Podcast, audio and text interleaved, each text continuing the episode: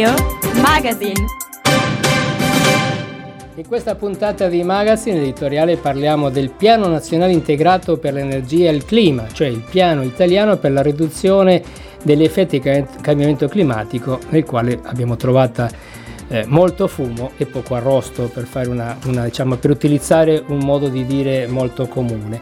Poi abbiamo un importante approfondimento con una conoscenza con un collega di Jan Radio, con Roberto Reis di Latinos in Europa e di Tarsila Anaya, che è un'attivista peruviana dell'Associazione Aviaiala di Milano, che ci hanno raccontato della situazione molto pesante che c'è in Perù dal mese di dicembre scorso, con più di 70 morti in scontri tra polizia e e, e, tra polizia e manifestanti soprattutto la preparazione di questa marcia molto importante che si terrà il 19 settimana prossima eh, presso la città di Lima che è la capitale del Perù.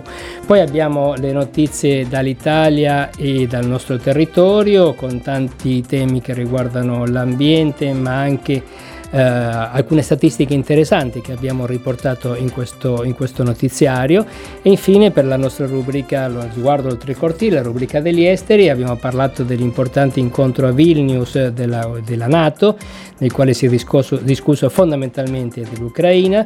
Abbiamo parlato anche delle, delle, diciamo, del mancato successo di questa alleanza anomala tra i popolari e i sovranisti europei che non sono riusciti al Parlamento europeo di Strasburgo a bocciare la legislazione che vorrebbe il ripristino del 20% delle aree naturali europee e infine di un caso eh, piccolo che, ma che potrebbe diventare importante perché nello stato del Montano negli Stati Uniti eh, gli influencer, gli utenti di TikTok si stanno ponendo per via giudiziaria al divieto del governatore repubblicano dell'utilizzo dell'app in quello stato in, in nome del primo emendamento della Costituzione americana, cioè quello che protegge la libertà di espressione.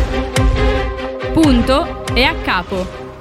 In questi tempi di anomalie climatiche estreme è sempre bene parlare di cosa fa, cosa non fa la politica per contrastare il cambiamento climatico. Non è stato ancora mandato a Bruxelles, eppure ci sono 400 pagine di bozze che difficilmente saranno stravolte nel loro impiano.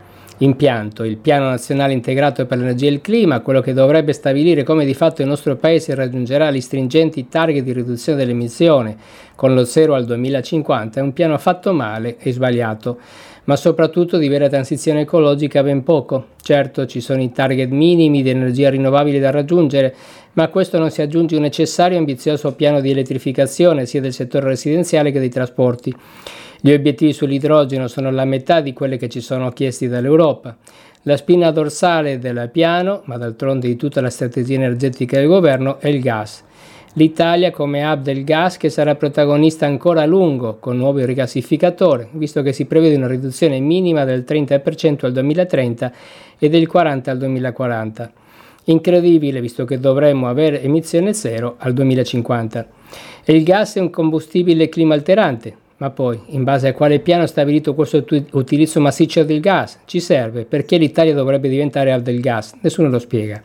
Soprattutto come pensa il governo di arrivare alla neutralità, Qui si tocca l'apice dell'insensato perché la risposta è un mastodontico piano di CCS, Carbon Capture and Storage, in pratica di cattura del carbonio, non solo il nostro, l'Italia pensa di importare CO2 anche da altri paesi qualcosa di assurdo. Invece che ridurre la CO2 la facciamo arrivare dall'estero. È ancora più assurdo visto che si tratta di una tecnologia ancora non sviluppata, di cui non è ancora chiara l'efficacia e che richiede ancora tempo per essere sviluppata. Per questo il piano butta poi dentro anche cose che nel contesto appaiono prive di senso, come la settimana corta, per poter guadagnare in riduzione di emissioni, senza appunto alcuna visione, senza misure che siano coerenti l'una con l'altra. D'altronde la strategia energetica di questo governo è chiara, no alle auto elettriche sia ai biocombustibili bocciati dall'Europa inquinanti, no a qualsiasi misura ecologica in Europa, dal ripristino degli ecosistemi al divieto della dannosissima pesca a strascico. Alcune posizioni sono poi, sono poi incomprensibili. Il governo si oppone alla carne sintetica in nome delle Made in Italy, poi però è favorevole ai nuovi OGM approvati in Commissione Ambiente. L'idrogeno non sanno bene cosa sia, ad ogni modo puntano su un fantomatico idrogeno blu, fatto coi fossili, per non parlare del nucleare, che per fortuna, avendo tempi lunghissimi, con buona probabilità non si farà mai. Tutto ciò viene fatto mentre ogni giorno sia Picchetto Frattin sia gli altri ministri ed esponenti del governo ci ripetono, dicendosi sempre vagamente favorevoli alla lotta al riscaldamento globale, perché non potrebbero dire altrimenti con uno stanco mantra che loro vogliono un ambientalismo realista, non ideologico, che non danneggi i sistemi produttivi. Detto in altri termini, vogliono esattamente con, continuare business as usual, come, cioè fare come si è sempre fatto, senza cambiare nulla. La transizione energetica è fastidio, cavalcano la rabbia contro l'Europa per misure che a sentire loro danneggerebbero l'economia e ci renderebbero più poveri. La verità è che questo governo e i suoi ministri della crisi climatica sanno poco o nulla e soprattutto non ci credono. Per questo partoriscono veri mostri come il PNIEC, il piano appunto per la riduzione italiana, e per questo si oppongono a tutto. Il loro non è realismo, ma ideologia, ideologia asservita peraltro a grandi aziende produttrici di gas, perché non si spiegherebbe altrimenti la loro ossessione verso questo combustibile. Il problema è che la loro ideologia mette a rischio noi, la nostra salute, la nostra incolumità, oltre che la nostra economia. Basti pensare insomma che, danni, che i danni dell'alluvione in Emilia ammontano a 9 miliardi. E allora di quali danni economici parliamo? Di quelli del clima, eh, o di quelle delle misure verdi. Purtroppo c'è la totale incapacità di una politica energetica che ci, che ci conduca su sponde più sicure, che attui la transizione ecologica che l'Europa ci chiede e che anche gli italiani vogliono.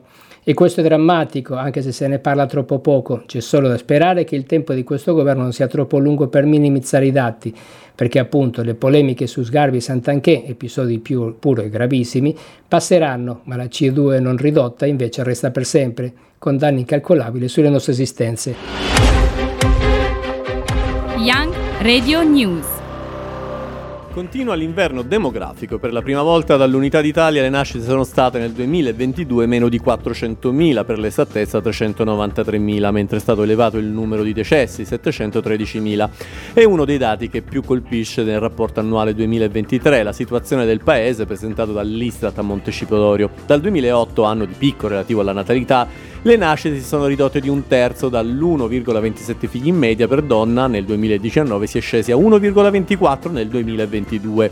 Nei prossimi anni l'invecchiamento è destinato ad accentuarsi con effetti negativi sul tasso di crescita del PIL pro capite. Il rapporto evidenzia che nel 2022 sono emersi nuovi elementi di criticità, di criticità scusate, dopo la fine dello stato di emergenza sanitaria nazionale. Primo tra tutti il rincaro dei prezzi dell'energia e delle materie prime, innescato dal conflitto in Ucraina che ha condizionato l'evoluzione dell'economia, con importanti aumenti dei costi di produzione per le imprese e dei prezzi al consumo per le famiglie. Nonostante l'attenuarsi della fase più critica della crisi energetica, nel primo trimestre 2023 il prossimo futuro sarà condizionato dall'andamento dell'inflazione che condizionerà l'evoluzione dei consumi e dei salari reali, ma ci sono segnali favorevoli. Nel 2022 è proseguita la fase di recupero dell'attività produttiva e sempre nel 2022 l'Italia ha segnato una crescita del PIL del 3,7%, inferiore tra le maggiori economie solo a quella della Spagna. In questi giorni sono molte le riflessioni attorno alla delibera che farà la consulta riguardo alla legittimità o illegittimità costituzionale dell'articolo 27,3 della legge 184 del 1983 sulle adozioni. La questione è ovviamente complessa poiché coinvolge molteplici aspetti che toccano da vicino quello che fino a qualche tempo fa sanciva una differenza sostanziale tra l'adozione e altre forme di sostegno e accompagnamento per i minori, ovvero la cessazione di qualsiasi relazione e legami con i genitori e la famiglia d'origine. Al di là di ciò che verrà stabilito dalla sentenza è necessario aver presente un dato di realtà, cioè che da ormai molti anni che l'interruzione dei legami non è più così netta e soprattutto non è più così inviolabile. Non sono pochi infatti i casi di ricerca e ritrovamento di genitori o ancora più spesso di fratelli, sorelle e altri familiari di origini, non solo attraverso i canali istituzionali, ma anche e soprattutto attraverso il web e i social che accorciano distanze e scavalcano limiti troppo spesso portando fatiche emotive complesse. Nonostante un lieve, una lieve contrazione in termini assoluti rispetto all'inizio del 2022, Fondazione ISMU stima che al 1 gennaio 2023 gli stranieri residenti in Italia di religione cristiana, prevalentemente ortodossi, cattolici, evangelici e copti, si confermano ancora una volta come il gruppo maggioritario per, ras- per, rappresentanza religiosa. ISMU stima che nel complesso siano poco meno di 2,7 milioni, dal 1 gennaio 22 erano circa vir- 2,8 milioni, contro i quasi 1,5 milioni di stranieri residenti di fede musulmana. Passando all'analisi delle singole appartenenze religiose, il 1 gennaio 2023 al primo posto si posizionano gli ortodossi che rappresentano il 29,9% del totale delle appartenenze religiose tra gli immigrati. Essi ritornano a superare in numerosità i musulmani, la cui quota di incidenza è del 1 gennaio 23 è del 29,8. In terza posizione troviamo i cattolici con il 16,8 di incidenza, in termini assoluti la componente ortodossa torna così a superare la cifra di 1,5 milioni di stranieri residenti in Italia al 1 gennaio 2023, mentre i musulmani risultano ancora un poco al di sotto di tale quota, in diminuzione invece i cattolici che si fermano a 844.000 unità. Si stima che più di un quarto dei musulmani residenti in Asia sia di cittadinanza marocchina, per un totale di 413.000 persone. Seguono gli albanesi, 154.000, i bengalesi, 130, i pakistani, 129. Per quanto riguarda i cattolici, tra le nazionalità più numerose si contano i filippini, 137.000, e gli albanesi, 86.000. Tra i cristiani ortodossi primeggiano invece i rumeni, 876.000, che da soli rappresentano quasi tre quinti di tale componente religiosa tra gli stranieri, seguiti da ucraini, moldavi e gli ucraini residenti in Italia sono circa 242.000. Tra di loro si contano in particolare 213.000 ortodossi e 13.000 cattolici. Il primo ministro indiano Narendra Modi ha preso l'iniziativa di invitare l'Unione Africana con i suoi 55 stati a entrare nel G20 lo ha fatto parlandone a tutti i governi dei paesi membri, dato che l'India detiene per il 2023 la presidenza di turno e si pone come leader dei paesi in sviluppo del cosiddetto Global South. Il prossimo summit dei capi di Stato e di governo del G20 si terrà il 9 settembre a Nuova Delhi. L'iniziativa di Modi, che riflette l'attuale propensione al multilateralismo della politica globale, uno spostamento dell'asse geopolitico verso il sud del mondo, rappresenta un passo significativo verso l'inclusione dell'Africa nei processi decisionali della governance globale. Oltre che dall'India, l'ingresso dell'Unione, Europea, eh, dell'Unione Africana nel G20 è sostenuto dall'Italia con il convinto auspicio del ministro Tajani e da diversi altri paesi membri quali Stati Uniti, Cina, Russia, Regno Unito, Francia, Germania, Italia, Brasile, Sudafrica, Indonesia, Giappone e Unione Europea. Rimangono per ora dubbiosi Australia, Canada, Argentina, Messico, Corea del Sud, Arabia Saudita e Turchia. Non si fa in tempo a scrivere che il 3 luglio è stato il giorno più caldo della Terra, che il record è stato già superato. Ora quello più bollente come temperature medie globali è contesto tra il 4 e il 5 luglio, in entrambi secondo Climate Remalizer dal Climate Change Institute University del Maine si è arrivati ad una temperatura media del 17,18%. Lunedì scorso invece, primo giorno di record, la media era 17,1 gradi, superando così il precedente picco dell'agosto 2016, 16,92. Il punto è come ricordano gli scienziati scienziati che per la combinazione delle crescenti emissioni e la crisi del clima con gli effetti del Niño è molto probabile che giorno dopo giorno questi record vengano battuti. I dati mostrati dal Climate Analyzer si basano su fonti NOAA, National Ocean and Atmospheric Administration, e sono basati su dati da rianalisi. Sono seri e refertati, ma essendo rianalisi non sono perfettamente aderenti all'osservato forniscono un'idea attendibile, ma non sono un dato reale al 100%. In ogni caso mostrano il fortissimo caldo in atto, inevitabile che nell'attuale configurazione tra la presenza del Nigno e mari sempre più caldi per il surriscaldamento, commenta il climatologo del CNR Giulio Betti. In Europa l'80% degli habitat è in declino, oltre il 60% dei suoli è malsano. In un contesto dove gli effetti della crisi climatica sono sempre più evidenti e indiscutibile che sia necessario uno sforzo rivoluzionario per tentare di ripristinare la natura che sta collassando. Da questa base è nata all'interno del Green Deal la proposta europea del Nature Restoration Law, una legge con obiettivi vincolanti per gli Stati membri che punta a ripristinare il 20% delle aree terrestri e marine in modo da fermare la perdita di biodiversità. Il testo è stato fortemente promosso dal vicepresidente della Commissione europea Franz Timmermans, da centinaia di associazioni ambientaliste e migliaia di scienziati che hanno firmato manifesti e lettere appello e dall'altra è stato tentato il contrasto dalle destre europee con il PPE capofilo un'azione che era mirata a bocciare la legge per difendere categorie come agricoltori e pescatori che temono di avere pesanti ricadute. A Monza, roccaforte di Forza Italia, il coordinamento cittadino si rinnova. Alla guida resta Giuliano Ghezzi, storico volto locale, che sarà affiancato da una squadra importante che spiega in una fase di grande entusiasmo le battaglie su cui Forza Italia Monza è pronta a fare le barricate, non mancano una fra tutte quella contro la scelta della giunta di centrosinistra di rendere tutti i parcheggi del centro storico a pagamento. La sinistra non si smentisce mai, tuona Ghezzi.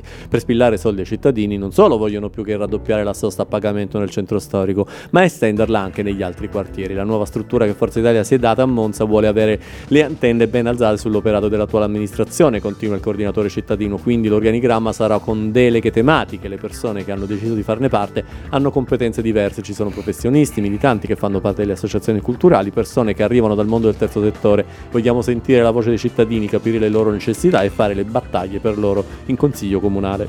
Braccia incrociate per quattro ore in molte aziende metalmeccaniche della Brianza che sono unite allo sciopero nazionale indetto da Fion CGL, Fincis e Wim Will di lunedì scorso. Abbiamo esposto le nostre motivazioni sullo sciopero al prefetto di Monza e Brianza sulla necessità di aprire un confronto con il governo per un piano di sviluppo per il lavoro metalmeccanico. Il prefetto ha preso in carico le richieste con l'impegno di fare una comunicazione al governo. Ci sono settori importanti anche qui in Brianza che necessitano di politiche industriali di pieno di sviluppo, altrimenti c'è il rischio che la recessione che si sta vivendo in Germania da qualche trimestre ricada anche su nostre aziende nel nostro territorio. Questo ha comunicato Pietro Chiuto, segretario generale della FIOMA CGL Brianza, all'uscita dell'incontro di delegazione dell'organizzazione sindacale ricevuto in prefettura. Uno sciopero che rivendica la necessità di rimettere al centro il lavoro l'industria metalmeccanica, spiega Chiuto, che aggiunge uno sciopero che parla tanto del sistema produttivo brianzole e le sue eccellenze. La maggioranza delle industrie metalmeccaniche brianzole sono parte di settori produttivi strategici del paese. Si va dalla microelettronica al settore dell'automotive e dell'elettrodomestico e per valorizzare questo patrimonio chiediamo che ci siano politiche industriali finanziamenti pubblici e privati. Manca poco alla nona edizione del Monza Power Run, la corsa benefica non competitiva goliardica dell'anno nel segno della solidarietà. Le date da segnare sul calendario sono sabato 22 e domenica 23 luglio. La manifestazione organizzata dall'associazione Lele Forever ODV, presente da 22 anni sul territorio, devolve totalmente il ricavato a sostegno della lotta alle leucemie. Dal 2013, anno della prima edizione della Monza Power Run, sono stati raccolti più di 280.000 euro a favore di progetti per studiare e sconfiggere la malattia malattia, supportando l'ospedale San Gerardo di Monza. La Monza Power Run è l'unica nel suo genere con ostacoli scenografici tra Villa Santa e il parco. Salti, arrampicate, guadi, gradoni, scivoli con schiuma, fango e tanto altro ancora. Un modo per invitare a superare i propri limiti, uno sprone ad affrontare gli ostacoli ben più grandi che la vita può mettere davanti.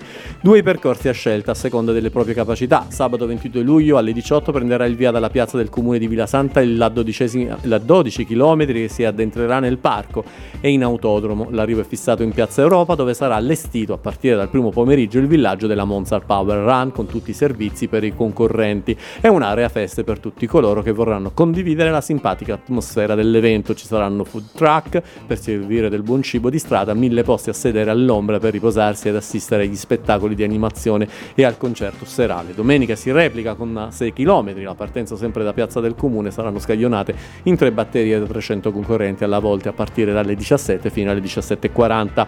300 volontari coinvolti nell'organizzazione sia logistica che progettuale. Alla Monza Power Run possono partecipare solo maggiorenni, non occorre un certificato medico. Per info www.monzapowerrun.it l'approfondimento. E nell'approfondimento di questa puntata di Magazine eh, parliamo di un paese del quale si fa molta fatica a parlare in Italia, anche se un paese che ha storici legami con l'Italia da, per l'emigrazione, per, e per l'importanza ad esempio dell'archeologia italiana in quel paese e anche per il fatto, più importante forse ancora, che qui in Lombardia esiste e vive una comunità peruviana molto importante. Ecco, in Perù c'è una, grande, una, una, situazione molto grave che è iniziata il 7 dicembre dell'anno scorso con eh, il tentativo del presidente Castiglio di eh, sciogliere il Parlamento e dichiarare il coprifuoco e che portò una serie di episodi che si conclusero con, da un lato con l'arresto di Castiglio e con l'assunzione a presidente del Perù di Dina Boluarte, che era la vicepresidente di Castiglio ed è l'attuale presidente del Perù. Il punto è che le proteste, le manifestazioni eh, di, di, di, molte persone insoddisfatte di questa situazione, soprattutto perché eh, che, che, quello che viene chiesto è quello di anticipare l'elezione, cioè di non andare avanti con questo mandato ma f- tornare eh, alle urne e, e, soprattutto di modificare quella Costituzione che ancora quella lasciata dal dittatore Alberto Fujimori è stata represa nel sangue, si contano, eh, sono più di 60 i morti nelle, nelle proteste di dicembre e gennaio e, e, adesso il 19 giugno, settimana prossima, ci sarà una manifestazione molto importante eh, che, eh, sulla quale appunto si teme quale sia la risposta. Noi siamo collegati con una vecchia conoscenza di questa radio, Roberto eh, Reyes, conduttore di Latinos in Europa. Buongiorno Roberto. Ciao ciao, come stanno? Bene. Benvenuti. Il tuo pubblico è con Tarsila Naia, che è un'attivista peruviana che, che vive qua in Italia, e dell'associazione Avia Ayala. Buongiorno Tarsila.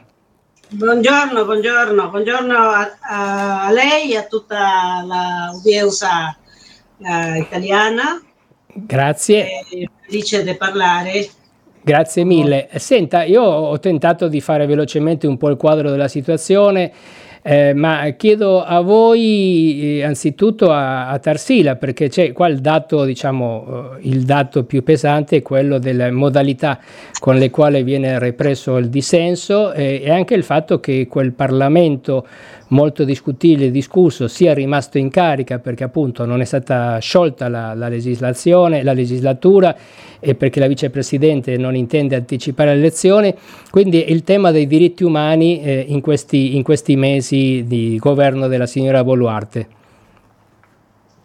Eh, è vero, è vero. Eh, dopo il 7 dicembre, come diceva, diceva lei, eh, c'è, stato, c'è una, c'è una uh, congiuntura politica no? dove ci sono eh, per, per, troppo eh, il governo di Boluarte eh, lascia setta, più di 70 morti, mm. lascia più di militanti feriti eh, lascia tante altre eh, incarcerate eh, di tante persone che eh, si oppongono alla sua ideologia. No? Mm-hmm. allora, eh, questo eh, viene dal 7 dicembre in poi. Adesso, per il 19 di questo mese, il nostro connazionale peruviane si sono organizzate per eh, ripristinare la democrazia. Questo si chiama Toma de Lima. Con il nome di Toma de Lima ripristineremo la democrazia. Che cosa è la democrazia? La democrazia, è come, come dice Toma de Lima, è il popolo che si une per eh, vivere democraticamente è un mm. paese eh, multiculturale, molte lingue, etnie e tutto quanto. Certo. E la toma della capitale, la toma della capitale dovrebbe essere l'agenda centrale della politica del Perù, no? Eh, un programma, eh, programma, un programma molto impegnativo. Ricordo che Toma non è un formaggio piemontese, ma è la presa di Lima, e così lo traduciamo. Eh sì, la presa di sì. Lima, è vero. Sì, è eh, io chiedo a, a, Roberto invece, Roberto, qual è la piattaforma? Quali sono i punti che stanno chiedendo eh, i manifestanti da, da dicembre in poi? Sì, beh, sono alcune perché mh, mm, abbiamo notato eh, che, che, ovviamente eh, ci sono dei gruppi già organizzati politici no? che mm-hmm. vogliono eh, quello che a loro conviene. Eh, probabilmente quello che sarebbe la nostra partecipazione in questa diretta sarebbe quella che in qualche modo un gruppo di questi migranti, quelli che noi in qualche modo rappresentiamo qui in Italia e Milano, eh, abbiamo deciso di mh, mm, eh, dire no, pubblicamente che eh, probabilmente eh, il giusto processo che, che, che, che non avviene nei, nei tanti eh, presi politici, quelli che sono eh, adesso in galera ingiustamente, incluso il, il, il presidente attuale che eh, per star, eh, essere stato destituito eh, eh, non hanno rispettato il processo giusto, no? come si mm-hmm. dice. E poi ovviamente anche questo argomento molto ampio e, giusto anche di insistere sui diritti umani, su quello che il Perù ha firmato, il Perù è eh, come anche l'Italia, no? eh, dovrebbe essere garante no? di questi interventi, di questi mm, modi come reagire a una protesta civile. E poi che sappiamo poi per, per strategia purtroppo già imposta eh, vengono poi eh, in, in, sempre manipolati, mettono sì. anche i loro poliziotti vestiti di borghesi per creare casino e poi giustificare un atteggiamento aggressivo anche con le morti, come abbiamo visto, i feriti parecchi. Noi sì, qua, Roberto, ma si chiede anche l'anticipo delle elezioni generali, giusto?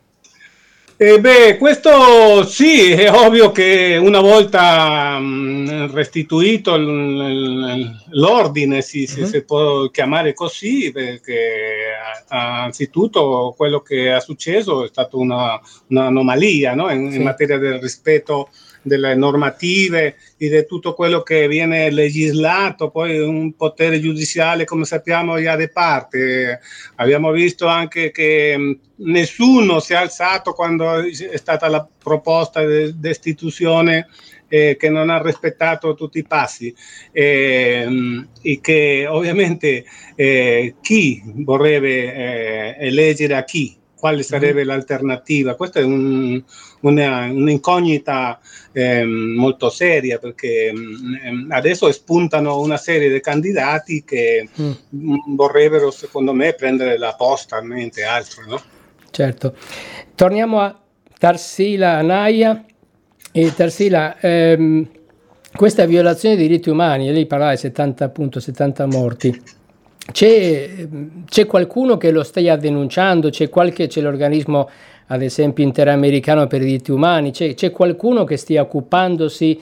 No, ovviamente non parlo di voi che lo fate sicuramente come società civile, ma a, a livello di sistema americano di nazioni, di Nazioni Unite, è, è seguita questa situazione? Sì, sì, al rispetto.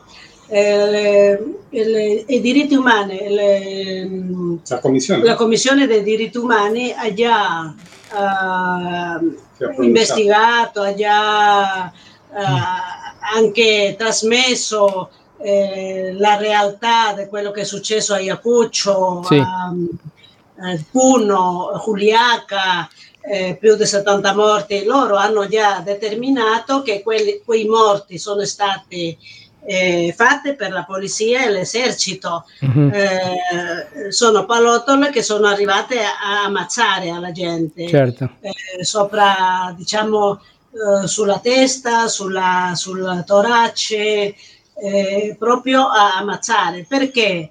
Perché il governo Boluarte, il primo ministro, eh, o ministro dell'interno aveva fatto una um, ordinanza che l'esercito, soprattutto a Iacuccio, mm-hmm. eh, perché noi siamo eh, considerate come terroriste, no? Sì. De, già dagli anni 80, stigmatizzato proprio perché siamo ayacuciani, siamo terroristi. Mm-hmm. Comunque, il primo ministro ha fatto un'ordinanza dicendo che voi andate a sterminare i terroristi, perché ah. sono i terroristi che sono sul posto. Sì. Allora, loro sono andate proprio decise a sterminare terroristi, invece coloro che si sono manifestati sono, uh, erano in Awamanga, erano sulla periferia dell'aeroporto, che mm-hmm. hanno detto che hanno preso l'aeroporto e tutto quanto, ma comunque, anche se avessero preso l'aeroporto, cosa vale di più, la vita di una persona o l'aeroporto? Non eh, lo so. Bella, no? una, be- una, bella domanda. Io avrei ecco, un, un, un'ultima domanda mh, breve per eh, Roberto. Eh, appunto, dicevo eh, nella presentazione la, la, comunità peruviana è molto forte a Milano, ma anche qui in Brianza. Eh, il 19, appunto, settimana prossima, mercoledì prossimo 19, quando si terrà questa importante manifestazione a Lima in Perù, voi organizzate qualcosa? Sì, sì, eh, diversi gruppi si sono già organizzati, tra quelli anche il nostro, per eh, essere presenti davanti al consolato. Sì. per cui approfittiamo anche lo spazio per invitare a chi italiani eh, non anche la ultima volta che abbiamo fatto un, una manifestazione sono venuti da altri paesi, tanti mm-hmm. in solidarietà a, quello che sta accadendo. No? Quindi questo 19, eh, dopo il mezzogiorno, saremo lì davanti al consolato peruviano nella zona di eh, stazione centrale, sì. sì. consolato peruviano e, e, e, ovvio che vogliamo ovviamente sempre... Mh, Via, ehm, via, via, Fabio Filzi 23, vicino sì, al Pirellone di una volta. Sì, sì, sì lì mm. davanti proprio al Pirellone, vecchio, la vecchia regione Lombardia. Sì. Lì saremo per eh, dare la nostra solidarietà a mh, mm, quello che sta accadendo, sperando poi che si restituisca questa eh, regolare democrazia, tra mm. virgolette, come sappiamo, poi queste democrazie sono molto delicate anche nel concetto. Molto fragili. Noi intendiamo come democrazia. Eh. Grazie Roberto Reyes e Tarsila Naia dell'Associazione Abbiaiala di Milano per averci raccontato cosa sta succedendo in Perù. oltre il nostro cortile.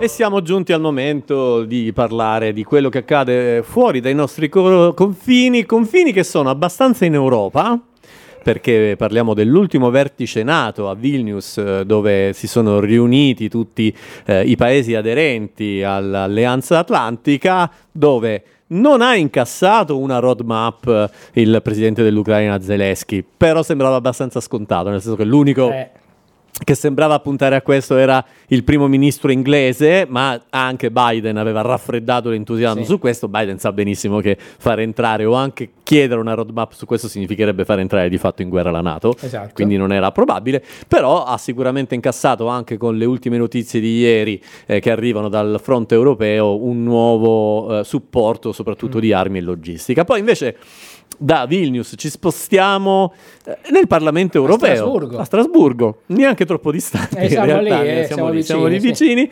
dove ieri dovevo andare in scena, eh, due giorni fa, scusami Alfredo, dovevo sì. andare in scena proprio queste prove di alleanza, diciamo così, eh, che sì. tanto in, in, Italia soprattutto si parla eh. eh. di alleanze tra il fronte popolare e il fronte conservatore, ma addirittura qui c'erano anche eh, gli indipendentisti alla Le Pen, i nazionalisti di estrema destra alla Le Pen. Sì. Non è andata benissimo, no. il tema era l'ambiente e addirittura si è spaccato il Partito Popolare. Esatto, quello non era nei conti. Che non era nei conti, esattamente. Sì, sì. Eh, mentre gli altri sono andati allineati e coperti, come per esempio i, i liberali. Eh, l'ultima notizia invece questa mi ha incuriosito, ma non ne so nulla, quindi adesso tu Alfredo mi racconti sì, cosa succede eh, negli Stati Uniti o meglio esattamente nel con... Montana. Nel Montana, che a me viene in mente la carne in latta. Esatto, la carne in scatola piuttosto che i film western ambientati lì e invece qui si tratta di TikTok. Eh, partiamo da questa che è simpatica, perché sapete che negli Stati Uniti è stato vietato eh, l'uso di TikTok agli impiegati del governo federale e questo perché l'app cinese molto probabilmente condivide dati con l'intelligence cinese dei, dei propri utenti, cosa che fanno, lo sappiamo tutti, tutte le app statunitensi con i servizi degli Stati Uniti, però ovviamente se lo fa la Cina, gli Stati Uniti non va più bene. Ehm, beh, in Montana, questo ridente stato western del nord degli Stati Uniti, eh, c'è un governatore repubblicano che ha deciso di, di, vietarlo in generale, cioè che nel Montana non si possa più uh, utilizzare TikTok. E c'è stata una, una, levata di scudi di chi? Degli influencer, cioè di quelle che vivono su TikTok facendo eh, sal- immagini nel Montana, saranno i video saltando sui bisonti, eh, facendo le finte guerre con gli indiani, spa- scavando l'oro, cioè quelle robe lì. Eh, hanno fatto una causa, indovinate chi è che sta pagando questa causa? Eh, cioè, perché negli Stati Uniti ovviamente quando si fa un ricorso devono esserci gli avvocati, come sappiamo da tutti i film, gli avvocati costano parecchio, TikTok sta pagando gli avvocati, quindi la Cina sostanzialmente, e, e loro cosa si fanno, cosa si appellano per contestare questa decisione? Al primo emendamento della Costituzione americana, quello che parla di libertà di espressione, Ovviamente nel primo emendamento non c'era scritto che non si possono utilizzare le app cinesi perché non c'era forse nemmeno elettricità, anzi non c'era nemmeno elettricità quando è stato scritto, quindi figuriamoci le app. Però è un tema che, che può, sembrare, può sembrare marginale, ma che apre un grande dibattito perché effettivamente nel mondo globalizzato eh, se gli Stati Uniti non hanno più il monopolio su questo tipo di social media dai quali poi pescano anche informazioni per altri motivi e quindi c'è spazio per la concorrenza eh, qual è il limite della libertà di espressione e qual è il limite della ragione di Stato, perché chiaramente la censura nei confronti di TikTok riguarda la sicurezza degli Stati Uniti. Quindi ecco, eh, sembra marginale, ma sarà un procedimento da seguire. Cosa deciderà la Corte Suprema di quel piccolo Stato degli Stati Uniti a proposito di questo, di questo tema? A Vilnius, sì, il vertice della Nato si è aperto il tema dell'Ucraina sostanzialmente eh, fuochi d'artificio, Zelensky che arriva chiedendo subito l'ingresso nella Nato e il giorno dopo eh, dichiara che aveva capito le, le problematiche eh, e che andava bene la mediazione, quella di trovare una qualche roadmap. Ricordiamo ai nostri ascoltatori e ascoltatrici che ehm, nessun paese può entrare alla Nato durante, cioè se è impegnato in una guerra perché vuol dire che automaticamente i paesi della Nato entrano in guerra, quindi è come se la Nato dichiarasse guerra alla Russia accettando l'Ucraina, cosa che speriamo bene non salti in testa a nessuno, però giustamente gli Stati Uniti per prima ce l'hanno ricordato. Anzi, c'è stato un signore che si chiama Wallace, Wallace è il ministro degli esteri della Gran Bretagna, che ha risposto a Zelensky che è arrivato tutto pimpante dicendo subito la Nato, ha detto noi non siamo Amazon, cioè nel senso che non è che tu ordini il pacco e ti arriva domani, calma, no? E effettivamente così è stato, perché alla fine Zelensky è uscito nemmeno con la roadmap, che vuol dire che è stato rimandato sine die questo, e questo può avere una sola lettura, Christian, che effettivamente lo status di Ucraina rispetto alla Nato sia uno dei punti che entreranno nel negoziato quando questo negoziato partirà sul serio con la Russia. Eh, diciamo che mh, mm, la, la, l'Ucraina eh, molto difficilmente potrà diventare un paese membro della Nato. La logica direbbe che dovrebbe diventare un paese neutrale, come l'Austria ad esempio, e come lo sono state la Finlandia e la Svezia, ovviamente con delle garanzie per evitare che si possa ripetere quello che è successo.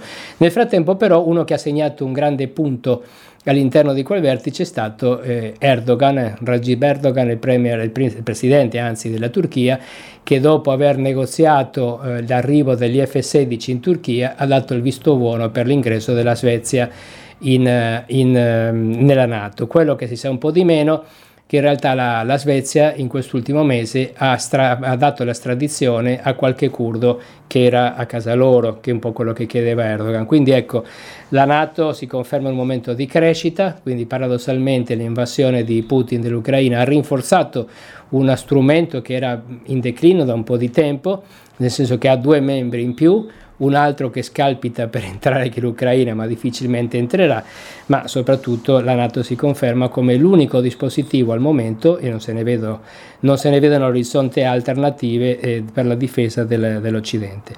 Infine, parlando di, di Europa, prove generali di alleanze. Sì, tutti stanno parlando eh, noi ne parleremo nell'ultima puntata di, di, Magazine, dopo anche i risultati del, delle elezioni in Spagna che saranno il 23 luglio perché dai numeri che stanno uscendo in Spagna eh, il Partito Popolare Spagnolo, che ha governato a lungo, che è un partito molto importante, ha vinto anche diverse regioni in tornata, nelle tornate amministrative, potrebbe governare, da quello che dicono i sondaggi, poi ovviamente bisogna aspettare le elezioni, soltanto alliandosi con Vox. E Vox non è semplicemente un partito conservatore, Vox è un partito franchista, che è l'equivalente del fascismo in Italia.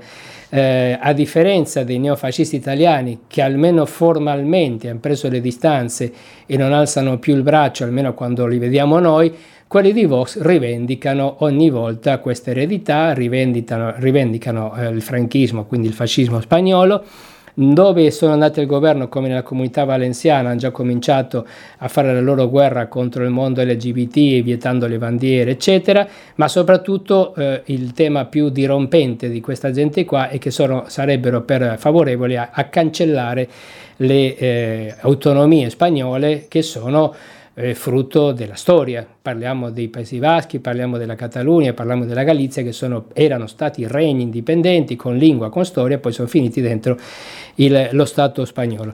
Ecco, perché la Spagna, perché parlando di Spagna parlavo del Parlamento europeo? Perché con quello tutti sono molto attenti a quello che succederà là e, e la prova un po' generale di questa ipotesi di alleanza che potrebbe tornare comoda nel 2024 per la nuova maggioranza europea è stata messa alla prova sulla misura eh, ambientale chiesta dalle associazioni ambientaliste di eh, diciamo, ripristinare il 20% della natura che è stata intaccata negli anni in, in Europa dalla, dall'agricoltura, dalla pesca, dall'edilizia, eccetera.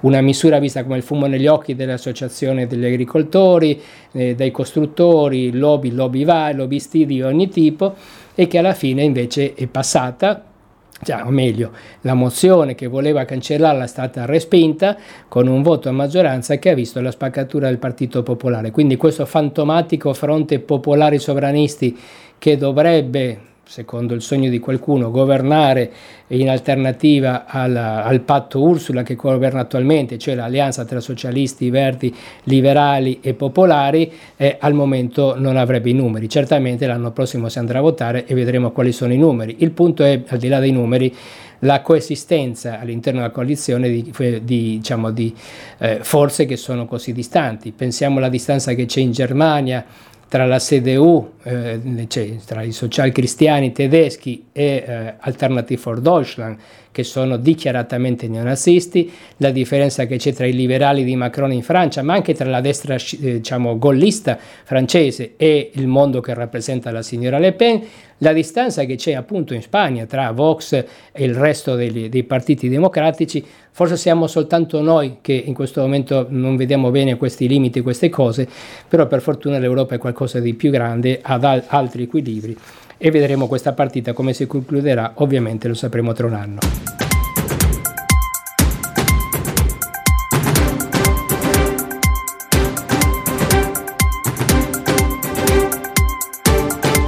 Young Radio Magazine Aldo, 74 anni, è una vita, come dice lui, vissuta al contrario. Studi nelle migliori scuole di Milano. Carriera avviata da bancario passione per la vela. Poi via via errori, cadute e sfortune, fino ad essere truffato dal suo conquilino. Aldo è stato accolto a casa di Ruth. Qui, anziché continuare a scendere, mi sono fermato e ho cominciato a risalire. Se ora è tornato padrone della sua vita, è anche grazie agli operatori della casa, sempre presenti e pieni di cure, persone con cui parlare e sentirsi ascoltato. Per tante persone come Aldo, la tua firma è l'unica possibilità per guardare avanti e ricostruirsi una vita. Dona il tuo 5 per 1000 ad Aeris Cooperativa Sociale.